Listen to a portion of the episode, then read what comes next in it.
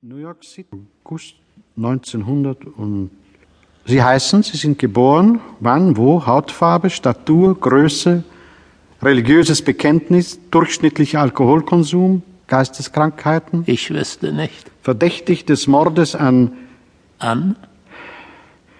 mörderisch diese Hitze. So heiß war es noch in keinem Sommer, erinnern Sie sich? Nur vor sechs Jahren, als Joe Bamfield und Ellen, Ellen, Ellen Hay. richtig, als beide getötet wurden durch eine Bombe. Damals war es ähnlich heiß. Ich erinnere mich. Natürlich sind wir nicht hier, um uns über hohe Temperaturen zu unterhalten. Ich will es hoffen. Aber es wäre töricht, wenn ich Sie die Fragen beantworten ließe, auf die ich die Antworten schon weiß. Sie? Es ist doch zum Beispiel richtig, dass Sie drei Zimmer in einem alten Haus an der Ecke der 63. Straße und der Fifth Avenue in der Nähe des Zoos bewohnten.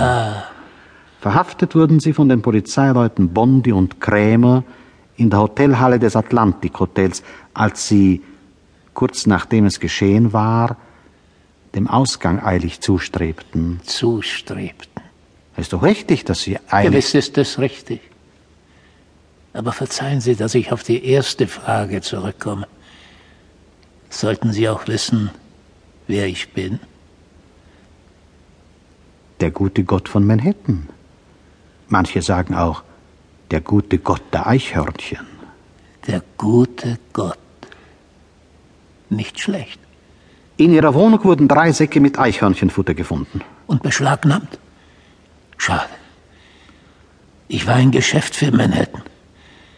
Oder haben Sie je jemand gesehen, der die vielen Automaten für Nüsse in den Untergrundbahnhöfen benutzt hätte? Sie haben diese Nüsse also für die Tiere gekauft? Sie sind Tierliebhaber? Es soll Länder geben, in denen diese Nagetiere scheu und unschuldig sind, aber sie sehen gemein und verdorben aus bei uns. Und es heißt, sie seien mit dem Bösen im Bund. Oder sind sie Tierhändler, Züchter?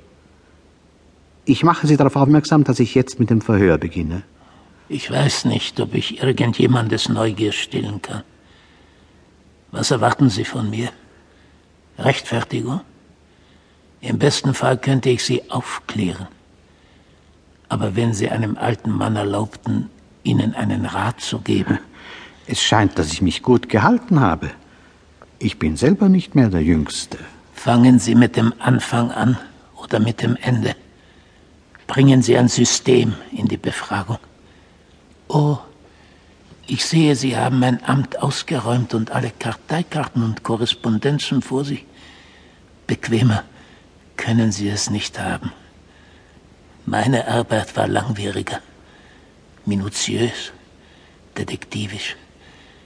Und ich hätte sie nicht ohne die Eichhörnchen machen können. Sie waren mein Nachrichtendienst, Briefträger, Melder, Kundschafter, Agenten. Mehrere hundert waren mir untertan und zwei von ihnen, Billy und Frankie, hatte ich als Hauptleute. Auf sie war wirklich Verlass. Ich legte nie eine Bombe, ehe die beiden nicht den Ort gefunden und die Zeit errechnet hatten, an dem es todsicher, in der es todsicher. Todsicher was? Die treffen musste, die gemeint waren. Wer war gemeint? Oh, Sie wissen es nicht? Wie sehen Sie die Sache? Ich sehe sie nicht mehr.